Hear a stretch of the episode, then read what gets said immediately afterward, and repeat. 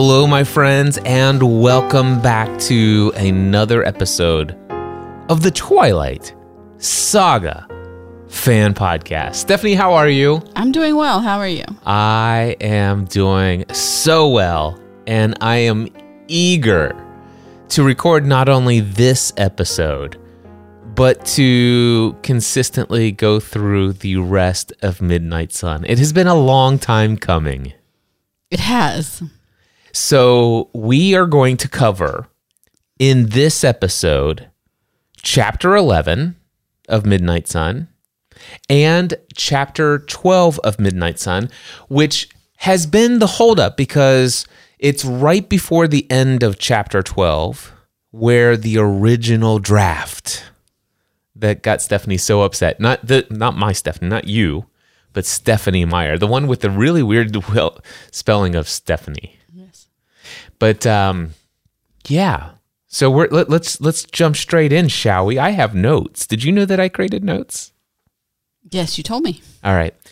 Uh, chapter eleven is interrogations, and I believe that the original Twilight book also had a chapter titled interrogations, It does. and it's kind of mirrored Yes. obviously Twilight from Bella's perspective and a Midnight Sun from Edward's perspective. And there's a lot of overlap because it, interrogations is really them spending a lot of time together. And even when they're apart, it was told from Bella's perspective, such as, you know, the lunch conversation between Bella and Jessica. Well, that was class. They were in class. I'm yeah, in trig yes. class. That's correct. And she cut it off at uh, the lunch conversation. But anyway, but even while she was in trig class, even th- the Midnight Sun is giving us a different view of that because well Because he's watching we we had learned that that he's watching it through Jessica's mind, which I think is is fascinating. And then we're also going to cover chapter 12 titled Complications, which I believe there's an entire chapter in uh, Twilight called Complications. And that got me to thinking, I wonder, are all the chapters matching? And then they're not. And because, well, there were significant portions where things are happening You know, where Bella sleeps. yeah, where Bella sleeps. And this crazy, insane, uh, peeping Tom keeps his wa- keeps watch all night. He's a stalker. He is a total stalker.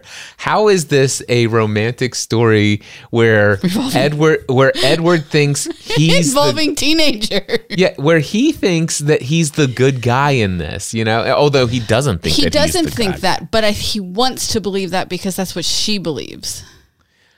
Yeah, well, I don't think he yeah, he wants to believe that, but he does not believe that he's the good guy. That's what I just Yeah, said. You're, I, I was just processing that. Yes, Okay. I'm agree- I'm in agreement.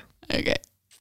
So in the previous episode of the Twilight Saga fan podcast, I shared my pitch perfect connection. I still I think there's something there. And if you haven't listened to that, you probably don't need to go back and listen to episode 51. But if you wanted to, go right ahead. All right, so at the after at the open of the chapter, we learn from Edward's perspective that Carlisle has taken care of Orlando Calderas Wallace, who was sus- he was a suspected murderer and wanted in the states of Texas and Oklahoma. Uh, Mr. Wallace was apprehended by the police in Portland, Oregon, thanks to an anonymous tip. And CNN, Carlisle. yeah, Carlos, aka Carlisle, uh, and he was found unconscious in an alley just a few yar- uh, just a few yards from a police station. Carlisle. And CNN reported that it was up in the air about whether or not he would either be extradited to Houston or Oklahoma City. And uh, Edwards thought to himself, I've done what I could. This repugnant creature was no longer hunting, and I was not a murderer. Well, not recently, anyway, he says. Well, yeah, because when he first turned, he hunted bad people. Yeah. That that was what he did. yeah. And he, we learned that in the movies, right? Or maybe not when he was first turned, but but shortly after. I don't know where I learned it from. Here's the thing. Well, we learned that in the the, We've- the we've- original books. Been in this world for in and out of this world. Megan was in the third grade, what make, which makes her what, eight? What's 22 minus eight? That's a long time. it's a long time, Stephanie.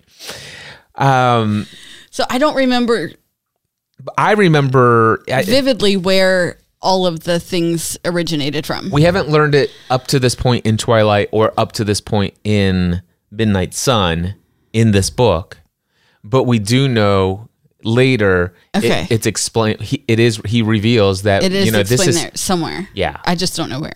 Yeah, it's fine. Um. Anyway, I love there's some, this is my commentary. I love the part where he was tempted to dwell on uh, how easily the guy got off. So he's like, "Man, I just don't think you know that it's fair that he." And he says, "But I decided to put it behind me and concentrate on what matters most." And I, I just think that that's uh that that is something that I admire about Edward is the fact that he was able to not dwell on the fact that this guy is still alive. He doesn't, you know, in a way, he doesn't deserve to be alive. Not after what he put Bella through and all of this other stuff. But he's like, you know what? This has been taken care of. This is this is not worthy of my thought. Is where he went, and I and I like that. That was a good that was a good conscious decision on his part. I would beg to differ that he didn't think that it was not worthy of his thought, but there were worthier thoughts. Okay, that's fair enough. In comparison to the other things right. that he would want to be putting his mental capacity and energy towards, Which, let's face it, everything from this point forward is all Bella. is all Bella. right. Which one could argue, well, I mean, this he- is it, it's the argument is it's all Bella's present and future Yes. because this whole situation with Mr. Wallace Bella's was Bella's past. It's all Bella's present and a desire for her to have a future. Ooh, I like that. Yeah, Thank you. very good. Because I think he realizes that at any moment, his control could snap and it would cost her everything. Yeah. and him, because he'd have to live with that for eternity. Yep. And he realizes that. I love that uh, we just get the glimpse of Alice. She's so eager for this coming friendship that she knows is going to be there, and and and she's just like, I I just love to see that. She's like a kid waiting to go to Disney World. Yep, exactly. Uh, let's see. I, I wrote down. I still find it creepy that Edward is secret, secretly watching Bella as she sleeps at night. I think I, I- I don't care who you are. Just It's creepy. it's creepy. Uh, you know, it, it just it, it it is that. Uh, the long sw- oh okay. It says the long sweater was uh, was too big for her, unflattering. And I just made a note that he really did not like this sweater. and he brings it up much later in the chapter, not like a couple of pages later, but like almost to the end of the chapter. He he he says here, referring to the possibility of them together at the dance, uh, when he's starting to think about what that might be like, he says, For a brief second, I was overwhelmed by the idea of holding her in my arms at, at a dance, where she would surely wear something pretty and delicate rather than this hideous sweater. Really didn't like the sweater. But I love that s- this is one of the things that I love. She just picked the sweater to stay warm because she didn't have a coat. Yeah. But what I one of the things I love about a good author is how they have in their mind this mental picture of Bella in a sweater and sometimes as a reader I'm like I know this is a fictional character and I know that she has described that Bella had this oversized sweater when she left the house, you know, and then all of a sudden we're near the end of the chapter and I've completely forgot. I have no clue what Bella's wearing.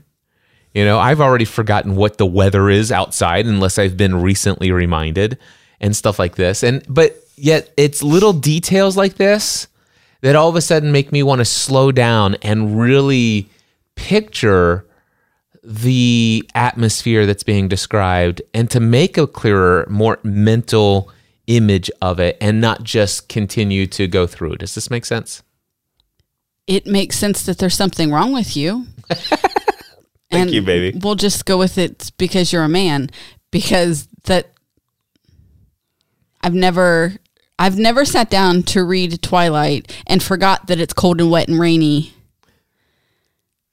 in Seattle. And like I probably have worn a hideous oversized sweater for comfort and and warmth rather than for appearance. Um, also, I don't care if anybody cares what I wear. I wear what I want to wear. So, for me, reading that as a woman, I didn't forget about the ugly sweater. I'm I'm picturing like the other ugly sweater like in my head, like Yeah, no, that's why I'm I saying. have a detailed draw of it. So I didn't forget about the sweater when he mentioned it at the end of the chapter. See, I I had complete. I rem. I f- I read the beginning of chapter eleven. I know the word about the oversized sweater appeared on the page, and of course, I was listening to it in audio form. But still, I know I heard that being described. But the sweater did not register in my mind until at near the end of the chapter, where he compares the fact that if they were to da- go to a dance together, he wouldn't, she wouldn't be wearing this hideous sweater. And then it wasn't until I went back to take notes to compare uh, the chap, the similar chapters of the same name between Twilight and uh, Midnight Sun, and also to compare the draft to the published work of Midnight Sun. That all of a sudden I'm like, oh my gosh, this sweater was here in the beginning and I didn't even see it. Yeah, there's something wrong with me. That's fine. Okay. We're going to go with that. I just say that that sometimes I'm not a details person, but it's little things like this that Sometimes. yeah, sometimes there there are sometimes I get really in, deep into the details. Okay. and I think that I, I'm very selective about what I will be obsessed about as far as when That it comes is to details. But when true. when I get passionate about something, I'm starting to see details. And what I can tell you is the reason why the sweater is in the show notes here is because I have become a little bit more obsessed with the story, and that's a good thing for the audience of this show. Yes. Okay. what Nothing. I, I, am I or am I not the one who's brought up the the oversized sweater? You are. So therefore, it registered. It finally registered with me. You finally got it. I finally got it. 12 years later. 12 years later, baby.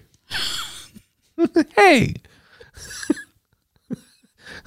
I, I still will argue that I am the biggest twihard in our family. You are. There, there's you don't even need to argue it. I'll give it to you. But you are. one would argue that you don't need to do as much work, effort, and put as much time, effort, and energy Because I caught it. all the first time. Because you're just like, listen, I got all of that.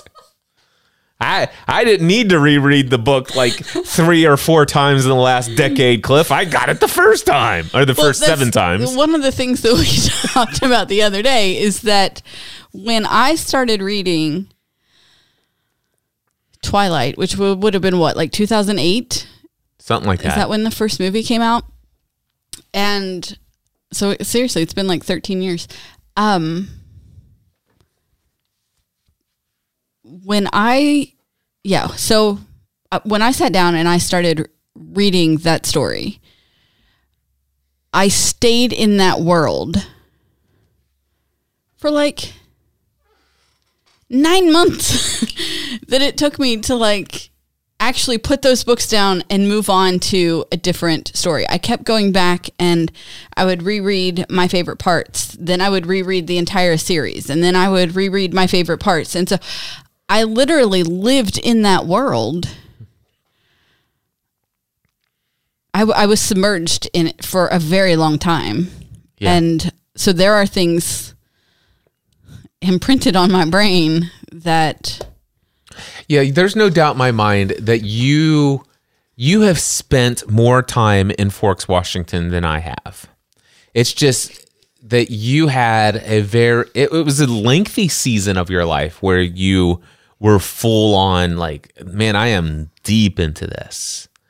And while I don't think I ever went into the depth that you did, I've uh, chronologically I've spent more years Yes. re- staying remaining attached to Forks, Washington. And probably just because I, I I'm trying to get in as much enjoyment out of it as you once did. Okay. I'm trying trying to get as much. Okay. Yeah, I, I'm so so. I would say that still you've devoted more time. I've just remained faithful to not putting it behind me. It's still, and Yes. it's it's it's just taken me longer to process my obsession with this particular world. There we go. I just found other worlds I know you did. to dive into. You did. And I'm excited for it. Matter of fact, I, right now it'd be a great time for me to cross promote Oh another world that I've just dove straight into Should I take a nap now? No, I'll just say it real quickly and I'll remind them hopefully at the end. Lord of the Rings Fan Podcast is a brand new podcast that was just launched on Saturday, July 17th, 2021. I had the desire to launch the podcast back in 2012, but I finally got around to launching it, and I've already put out two hours worth of content in the first two episodes. You can find this brand new podcast. It's a solo podcast, it's my podcast. Yeah, I ain't doing Lord of the Rings. Lord of the Rings Podcast dot com, or just look for Lord of the Rings fan podcast with Cliff Ravenscraft in your favorite podcast directory.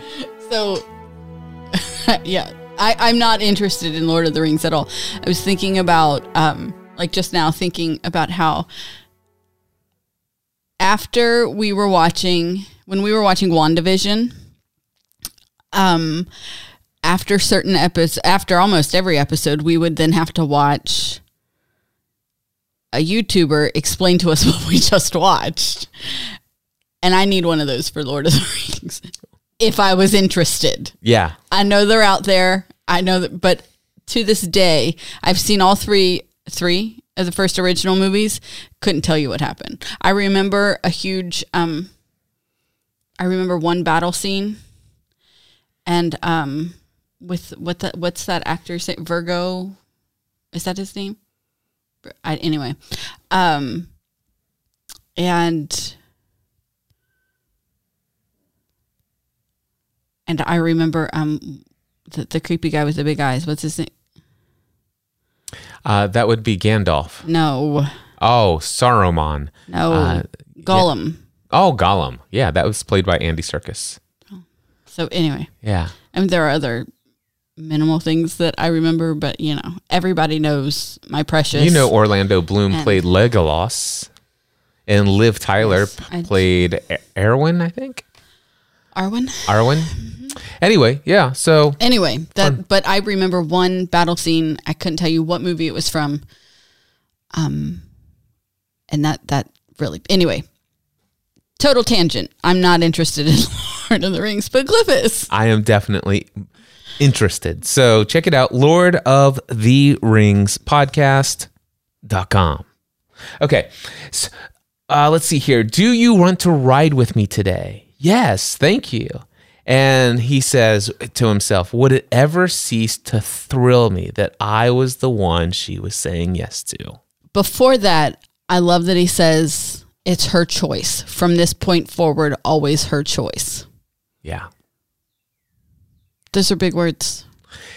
My question for him is Is it her choice to have him No. hovering over her bed while she sleeps? Yes. Creepily enough, yes. Yes. But that's later, though, I don't it? think it, When- it- she- it's like the next learns? chapter. It's like the next chapter, I'm pretty sure. In sure. chapter 13? I think so. Oh, okay. Um I, I think that it, it remained being her choice until you get into the next book and, and he leaves because that was not her choice. Yeah.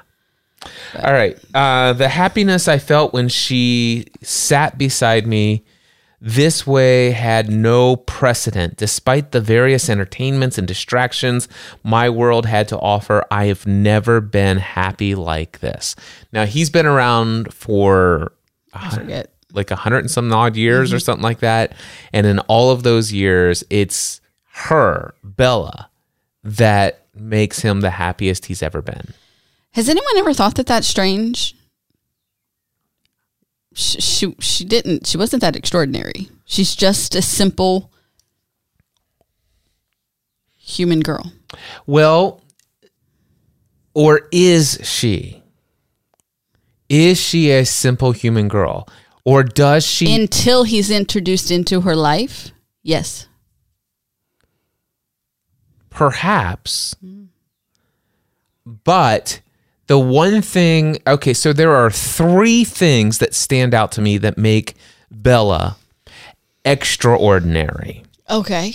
all right first is the fact and the first one uh, that i will bring up so i'm not bringing up these up in any specific order but the first that i will bring up is the fact that she is the one human he can't read her thoughts which of course doesn't make her any different than anyone Doesn't else change who- until he learns about it Right. so uh, that I'll give you that. The second thing is that she is an incredibly intelligent and well. She is she is an intelligent Yes, person, that does and make per- her an she is extraordinary teenager. she is very perceptive. All right, and um, way above and beyond the average teenager. Exactly. So she's an incredibly intelligent and perceptive individual, and that makes her extremely uh, extraordinary.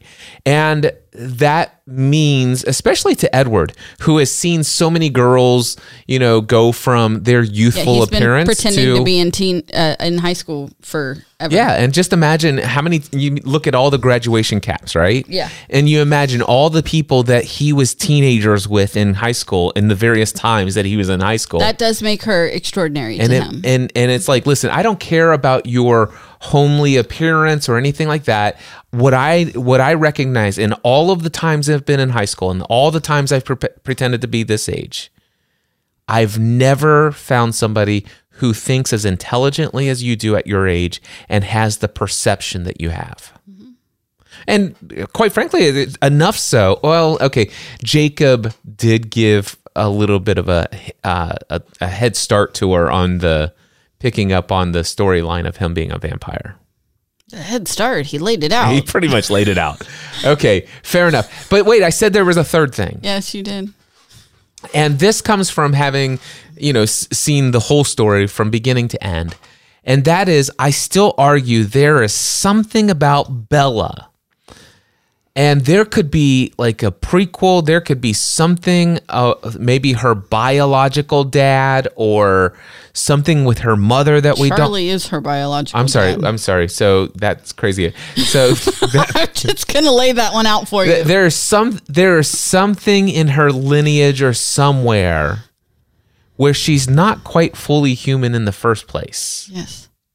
meaning Okay. that she has some special ability which i mean her ability is the ability to put a field around herself And I will tell you again that none of these were, except for being mature and perspe- and perceptive, none of these meant anything until he entered her world. right. But i'm saying that she had this ability before he entered her world. And so even though but would it was ever have been uncovered had he not? I Like- I would I would say that she was destined to come across the world of vampires potentially if we were to get some kind of crazy prequel Okay. story of Bella's great great So here's the, grandparents. so um, because you said Bella's great great grandparents, um, Megan and I have been watching Virgin River, and there's an actress on here. I think it was on Virgin River. Yes, it was. And Megan's like, I know her. Where do I know her from? And I've been trying to figure out where I know her from. And um, she plays Ricky's grandma. I cannot remember her name other than grandma. Anyway, she is the actress who plays old Bella in the beginning of New Moon. really? It's her birthday, and she sees her old self, and she thinks it's her grandma, but it's It's her, in the mirror. Yep. in the mirror. Anyway, same actress. Yep. Very cool. Thought I'd share that with you. Little connection there. All right, so we try to blend in. You don't succeed. uh, let's see here. Why did she drive today uh, if it's more conspicuous? And then he says, Haven't you noticed? I'm breaking all the rules now. Yes. So, question about this these cars. He's got an Aston Martin. She's got a BMW M7. Is that what it was? Something like that. Um, you know, they got they got all these fancy cars. Uh, okay. And so the thing is is that the question for me is if they're trying to not be conspicuous, why have all of these cars? Isn't it possible that people might see them somewhere in these cars and ask, why do all these teenagers that have that have been Well, just think- adopted by Carlisle? They just think that they're spoiled, but they have them because why? Why does anyone have anything? But does Carlisle and Esme do they make enough money to be able to afford that They've lifestyle? been making money for hundreds of years. They have investments. They have this is this is But the- covered in one of the stories. I know how they have their money and why they're able to afford them. But is it a good story for their is it good for their quote unquote cover and to not be conspicuous to actually own them? it doesn't matter because they like fast cars. Fair enough. No, but I, anyway, it, it, that's just something that I mean. The fact that Rosalie shows up in this car as a high school student, it's like, well, she doesn't have a job. How does Have you have you read these books and have you watched these movies? She's clearly not a high school student. it's obvious to everyone that Rosalie shouldn't be in high school. Well, it's not obvious to everyone because they're consistently thinking, has because our cover that's been the story that they've been told. That no, I don't think so. What? They're not consistently has our story been blown? Has our cover been blown? Well, that, that, that- but they they feel their cover is intact until Bella comes along, and then Rosalie gets a little ticked off. It's when like, what Rosalie could be just as much to blame for driving the car that That's she's what I'm driving. saying. That's not what you're saying. That is but what I'm saying. I can get that that was the point that you think you're making. So, I don't know. Why are we going through all of these notes for chapter 11, which is content that we've already read? because we've while we may have read them, we've never given commentary on them. Okay. And that's the point of this thing. We did the Twilight Saga podcast. I don't know if you remember. I don't this. remember if you remembered when we came here and we said we weren't going to start sharing commentary until we were reading new content. But then I actually got excited again, I and I wanted to create content. and I want to do commentary. All right, commentary it is. My favorite part about Bella and and Rosalie's car is when Bella says, "I don't speak car and driver." Yes, and that's that's line for line in both books. I know. I don't speak car and driver. I don't. And then she says, and I've heard of that when he says BMW. Yes. All right, uh, let's see here. At school, Jessica's mental boggling interrupted my thoughts. Uh, and and he knew that Bella would be interrogated in, in trig class. One of the things that I love from Edward's perspective is hearing the mental thoughts that are floating around in in uh, Jessica's mind, in Mike's mind, and even Angela Weber's. And and so it's I I think that's fascinating to hear uh, the actual spoken dialogue, but then the what's, What's- not spoken, and that is a fascinating form of storytelling that makes this side of it way more interesting. Yes. Than just hearing Bella's inner dialogue. Yes, Angela Weber, Monologue. Saint Angela. She's just a really kind person She is. Um, and content, which is very rare for a teenager. Exactly, and the I love the fact that uh, Edward's like, listen, I've got to do something for this girl. Got to be something that she wants. I love how how disappointed and shocked he is when there's not something that's easily bought for her. He he was disappointed, but at the same time had a high amount of respect, for that. and- yeah. She was one of those rare people who had what she wanted and wanted what she had, and he he appreciated that about her. But Yes. made it difficult to fulfill his, His- desire, his desire to, to- to get her a gift. Uh, Bal- uh, Bella outwits Jessica. No lunch interrogation is what I've written down here. As soon as the bell sounded, Bella turned to Jessica. In English, Mike asked me if you said anything about Monday night, Bella said, a, a smile pulling up at the corner of her lips. I understood this for what it was. Offense, is the best Yep. defense. Mike asked about me? Joy made Jessica's mind suddenly unguarded, softer, without its usual snide edge. You're kidding. What did he say? That was all I was going to get from Jessica today. She won. Uh, Bella, Bella won. That. won, yeah. Bella won that round. Um, what he really could have said is that's all I'm going to get from Bella because yes. Because she outplayed him. Yeah, but but Jessica was exactly. But Jessica was the only one who had that he was aware of that had any intention of interrogating her to find out more. Mm-hmm. And so, yeah, I, I, I, I like that. I- And this this actually goes to show that he not only understands that Bella did that intentionally. That was a very intellectual, perceptive thing. It's like, oh my gosh. th- I know how to cut off Done. this. I am not going to go through this whole thing we just did at Trig. We are not doing part two at lunch today. And she, she that was that was ingenious. Yes, she played them both. She did. Very I well. love it. All right. Uh, gym class with Alice. Oh, okay. So this we did not get in the original book. Uh, this would be fun. What? Yeah, we did. Badminton with uh, Alice. I'm almost positive And- that they were in gym class in the original draft. Really? Yeah. I remember Bella being in gym class with yeah. Mike. Well, yes, because every time she goes to gym, she nearly kills herself. Yes. But there's a scene in the in the movie with Alice and Edward playing badminton in gym class. No, in the original draft.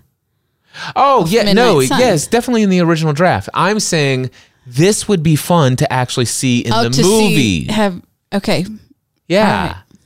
So, so basically, could you? Because the book explains this. Is it's done so them because we know uh, from the whole story how you know quick their responses are and stuff like that, and the fact that they actually have to work hard at mu- moving, moving. in human speed.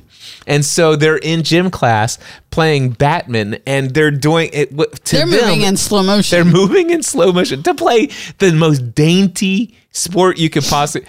Badminton, not volleyball. I mean, I volleyball, can't play. I can't play badminton. but badminton of all things. And you've got Alice sitting there twirling her racket like a baton. And it reminds me in the movies when they're doing the training for the fight where everybody's coming in from Seattle uh, and they're in the woods and and and and they do that montage where they're all training. You know, they're they're it's like uh, who is it? Was it Jasper is training all of them in in battle. That scene is amazing and it's a lot of fun. But I would trade that scene for the scene of Edward and Alice in badminton class in gym class playing badminton. Okay. I would. I would totally I would have totally traded for that scene. But we wouldn't have known about that scene had it not been for Midnight Sun. Right. Okay. Just just wanted to say. Uh so more than he likes me. Absurd. All right. So basically Edward thinks that Bella's absurd. Uh, that she doesn't catch on to the. uh, We say that she's perceptive, but there are some things that she just seems clueless about about her love, except for the fact that she's very perceptive about the fact that, hey, every time you're around me, it looks like you're ready to dodge. It, it I Right. mean, it You're looks- always trying to say goodbye. yeah, and it looks like you're in great pain to be around me, and and obviously that she doesn't understand what's going on at that point, and so she's like, "Do I smell funny?" If she only knew how she smelled, right? Okay. Um, what? Who are you texting? Megan? All right. So should I wait? Nope. Okay. Our daughter is in Lexington as we're recording, and I guess maybe there's some kind of communication that's happening about her driving home. Is she on her way? I don't know. She tried to call. I sent her a text message. Said I'm recording a podcast. Gotcha. Okay. Uh, If you if you need me to pause, I, can don't. pause. She'll answer. All right. Um, so Edward eats pizza at lunch. Was this in the movie? If he eats it, I don't remember. It- It's kind of like kind of like what if somebody dared you to eat something? I don't know. I don't know that I've seen those movies in Yeah, it's been a long time. like eight years. Maybe we should rewatch them and and redo commentary on them here after we finish Midnight Sun. I'm twitching. Maybe Cliff will do a solo review and commentary. we have a teenager who was um, a toddler when we started into this Twilight world, who has said, "I've never actually seen the movies." Check in with her. So, which one, McKenna or Megan? Is Megan? she not our only teenager who was a toddler when we started watching these movies? okay, but do you think McKenna would do a podcast with me about this? I think she might watch them with you. Oh, okay. And th- but you'd be okay if I came here and did a solo commentary on the Twilight Saga fan podcast on the movies? Yeah, she might even get me to twist my arm. She might be able to twist my arm to get me to watch them with you. But Okay. we'll see. Well, if you did watch them after your arm was twisted, would you come here and talk about them? If I had to, I love you, baby. I love you too. I'm, So Edward eats pizza. That it was kind of a very um, interesting uh, scene. The, the the I mean, it sounds to me like you know he's he, uh, the the internal processes are that he has to actually you know cough this stuff up, if you will. he does. So there there's but yeah, okay that so I mean yeah that's odd. It had. What's odd about it? It has. I know they no- don't need to eat, but you know Hold on, I'm gonna. She's calling again. Okay, so let me go ahead and pause our recording. And we're back. Anyway, so They- it, it- but it's no, not I that mean, big of a deal. I mean, it- it's not. a- There are times when when they would have to be, you know, a business dinner or or whatnot, where they would have to eat in front of people, but their body has no way to process that because they're frozen to stone, and it would have to come out. but they have physical intercourse, which means that there are That is actually, in my mind, a a um a flaw of the story. okay. because I, I mean I can understand how how you can say that that that like Rosalie and Esme that or Rosalie and Esme Rosalie and Emmett have a very physical relationship Right? is okay um and they feel like when I touch you you're you're soft and you're so they they feel the same to each other so okay maybe they can get pleasure out of it but I don't understand I, there, there are flaws in the story Yes. with your body being frozen in a time yeah there are things just that Yeah. just don't make sense Unless they have they go to some kind of special store for like For- the, the whole yeah anyway but if you remember when we read the um the short life of Bree Tanner yes.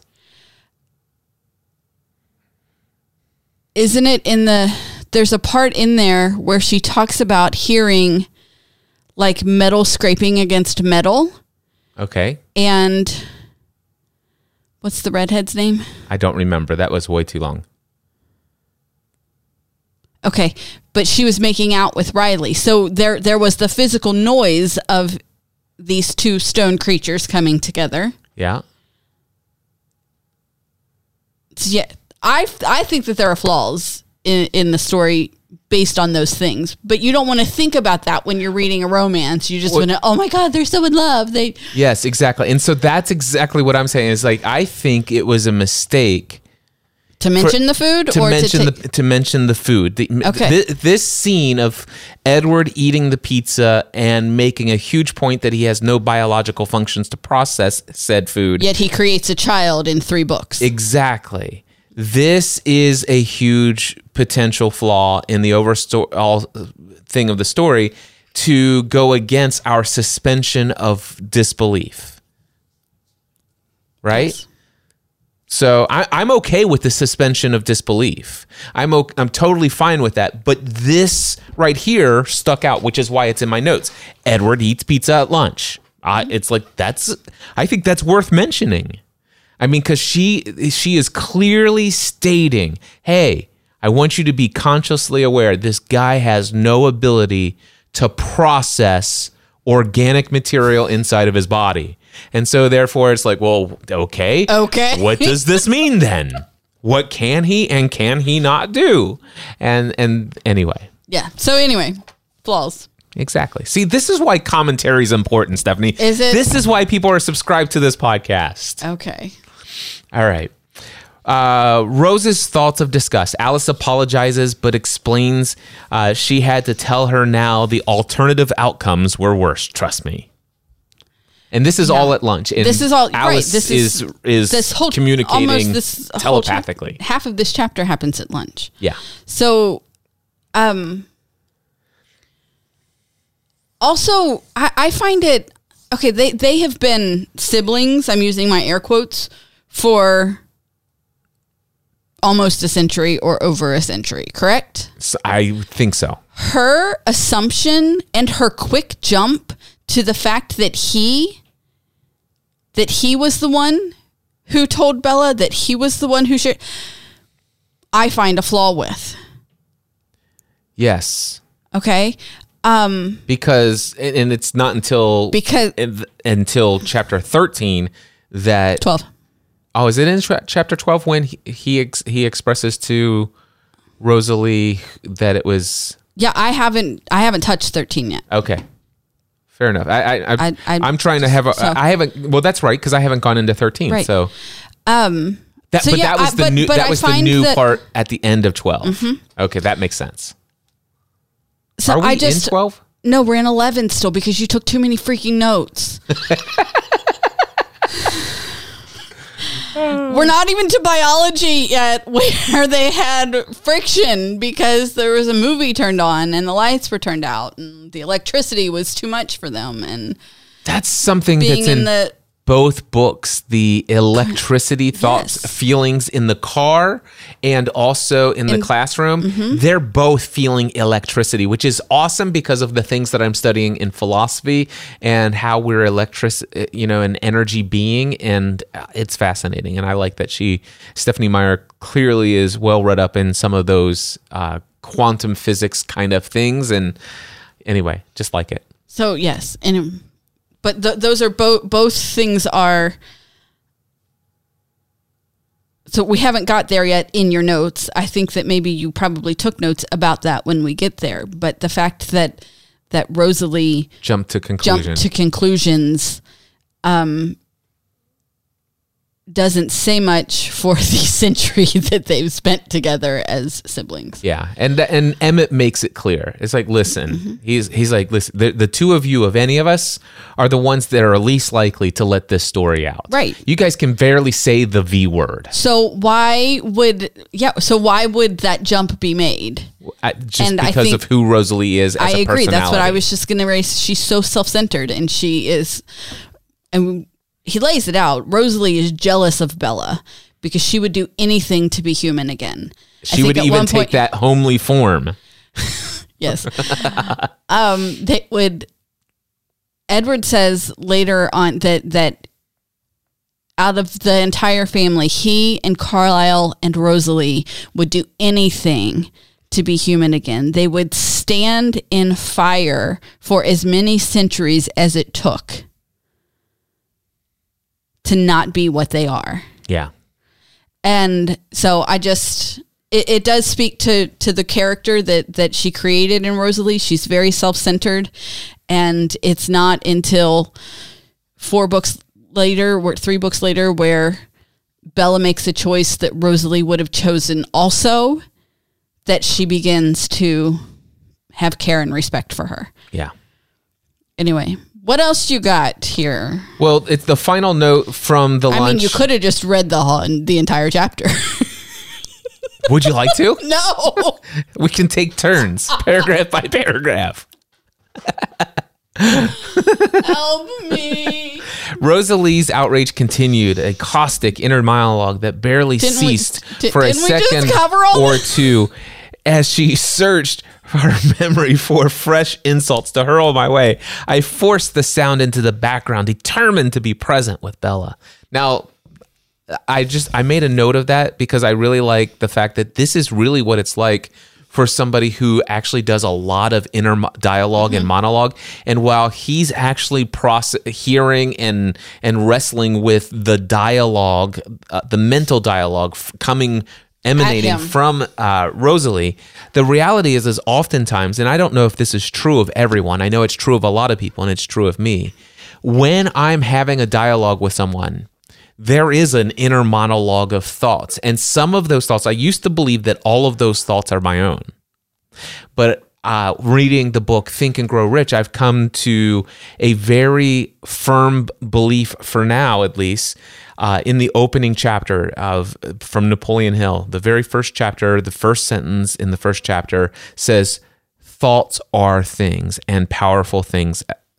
At that, what are you? What's wrong? Something over there is talking to you. It's it's all it's it's Siri on my uh, iPad over there. She thinks I'm talking to her all the time. Your office is spooked. She, I'm telling you that that iPad literally. She's like, "Listen, are you talking to me? I can help you with that. Let me look that up for you." Oh, mine doesn't even answer me when I say her name. She's like, leave me alone. All I have to do is say, "Sss," and she's like, "Yes."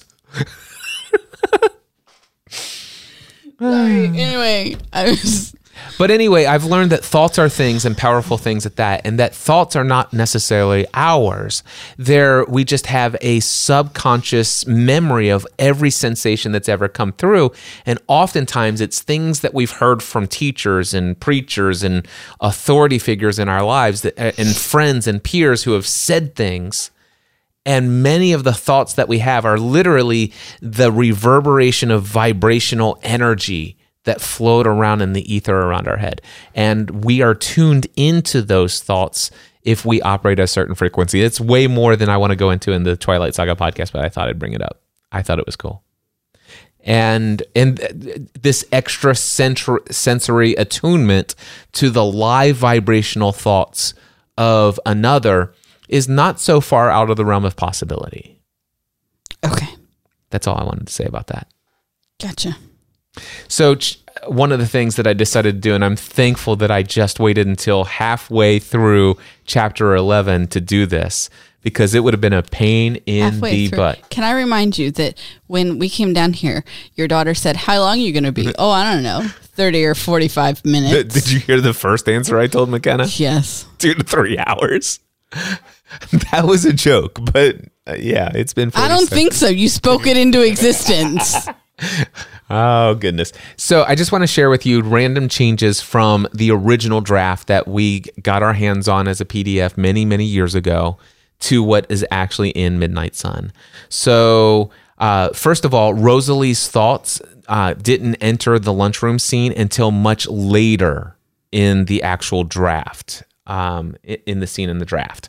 Uh, the word endearing was changed to sweet.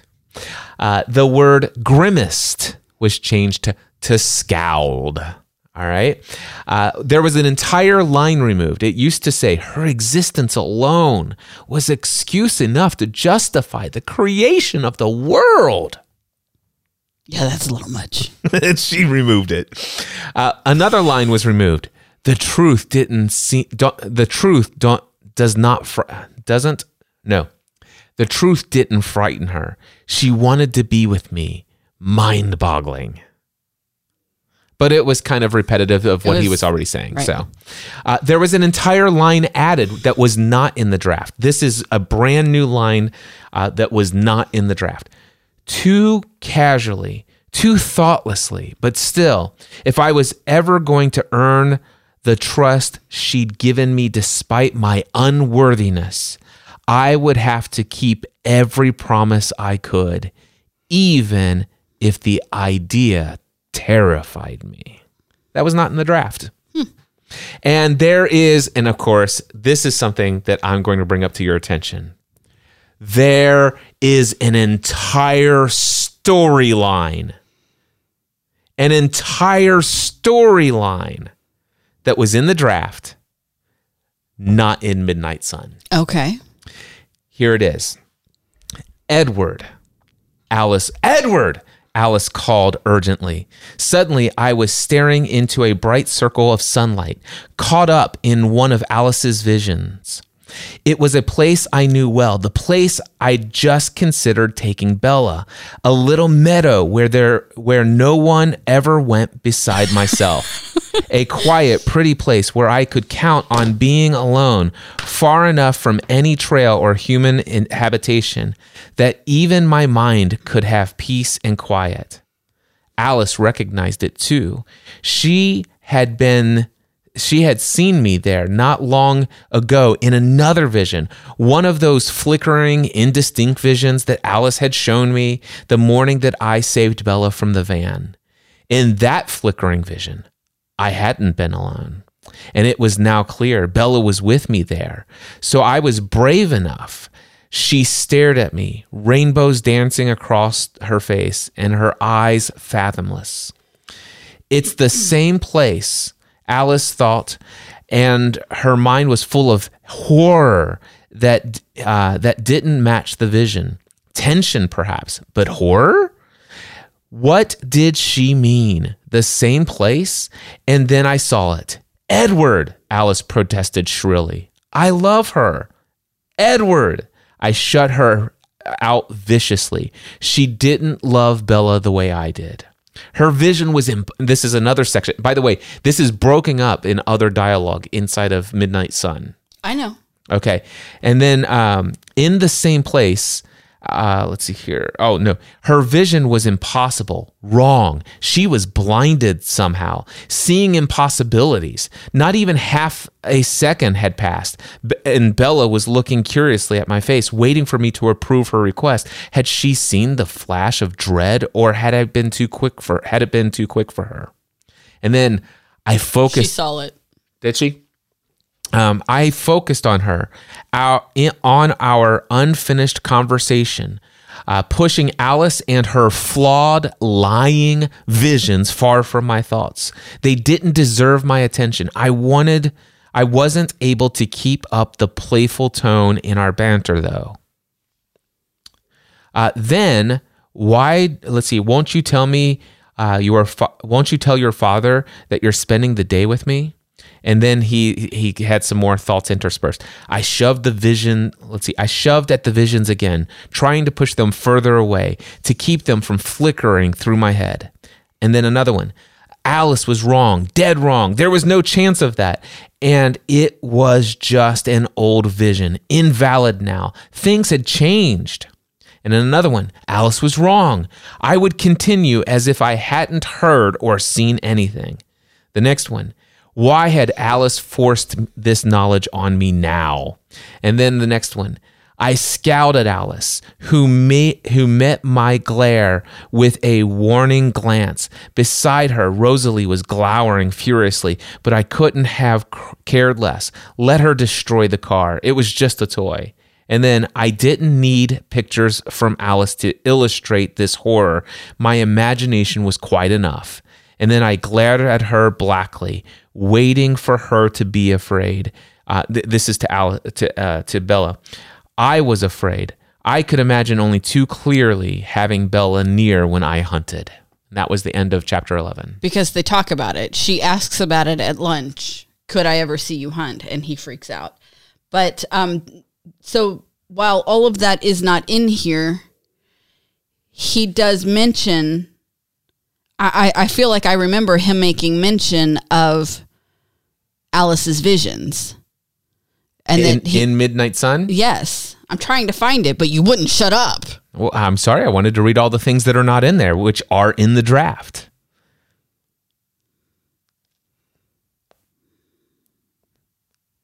I don't know where. I I looked. I didn't see it. I just read it.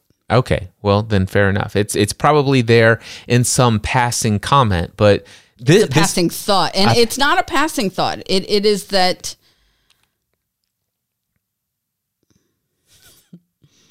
all I'm saying is this is some pretty detailed stuff that was in the draft, and I think it's pretty. I think it's it doesn't mean it won't come up later. That's true. This it could come up later, but then I thought about that, and I'm like, well, where would Stephenie Meyer put that in when it so clearly happened during this lunch conversation? But it, it still could come up again. He could refer back to it. Uh, I- anyway, I, I just, I just, those are my notes. Those are the kinds of things that I thought I would bring up. I thought it would be interesting for people who had never seen the rough draft that was Okay, right here. He says, "For a moment, it was it was so clear in my head. Bella's crumbled, blood, um, bloodless body in my arms, as though, and this is after they're talking about hunting and um, as though I were the one who had seen the vision rather than just watching it in Alice's mind. Um, I didn't need foresight to illustrate this horror. The conclusion was obvious." And that was just the only mention of everything I just read. Right, but it does mention watching a vision in Alice's mind. That doesn't mean that it won't come up later. And even if it's not in the same way, it could come up in a different like dialogue between he and Alice. You, um, so, yeah, it could still come up again, but it is mentioned seeing her lifeless, but in a vision that Alice had. I'm glad you picked up on that. The one thing I will say though is I like how it was interspersed throughout the entire conversation in the draft. It made me more feel more intensely of what Edward was battling as to put out of his mind while he was trying to stay focused with Bella. See, I preferred that he was just focused with Bella. Okay. I don't know. But he wasn't. But he is now He is now. because this is the way it was published. Because this is canon law. This is canon. This is what came out. This is what he is now. Fair enough. And this is why this is why Stephenie Meyer did not want anybody to read her original thing. This is why that's a draft. yes. Uh, fair enough. But I, I, I just I just wanted to bring that up. I thought that would be fascinating content to know that that was originally thought of as a possibility for telling this Yes. lunchroom conversation in chapter 11. Right. And so I'll tell you what, we're at an hour. Why don't we just go ahead and wrap this episode and say we will actually cover chapter 12 in the next episode? Which, You're by the way, make me do one episode for every remaining chapter, aren't you? I don't know if that's true or not. you might want to have to move this this iPad pencil, or I might stab you in the eye with it. I'm just saying. You and I can actually record the next episode right now, No, okay. but but we can say mm-hmm. until next time. we encourage you to take we all encourage Cliff to get a life. we'll be back soon with another episode of the Twilight Saga fan podcast. I want to encourage you to check out our weekly. Well, oh, whoa, whoa, whoa, whoa, not weekly. No, no, no, no, no. Our regular main podcast that Stephanie and I do as a married couple. We just released our 418th episode this week of the Family from the Heart podcast. You can find it at familyfromtheheartpodcast.com or just look up Family from the Heart podcast in your Family from the Heart in your favorite podcast directory. If it's not in your favorite podcast directory, email me cliff at cliffravenscraft.com. I'll get it submitted.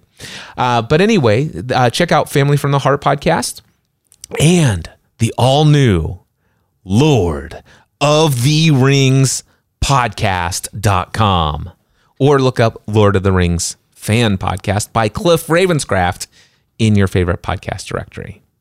Until next time, we encourage you to take everything you do, including your enjoyment of frustrating your significant other to the next level. Oh, I just got permission. Thank you. Much appreciated.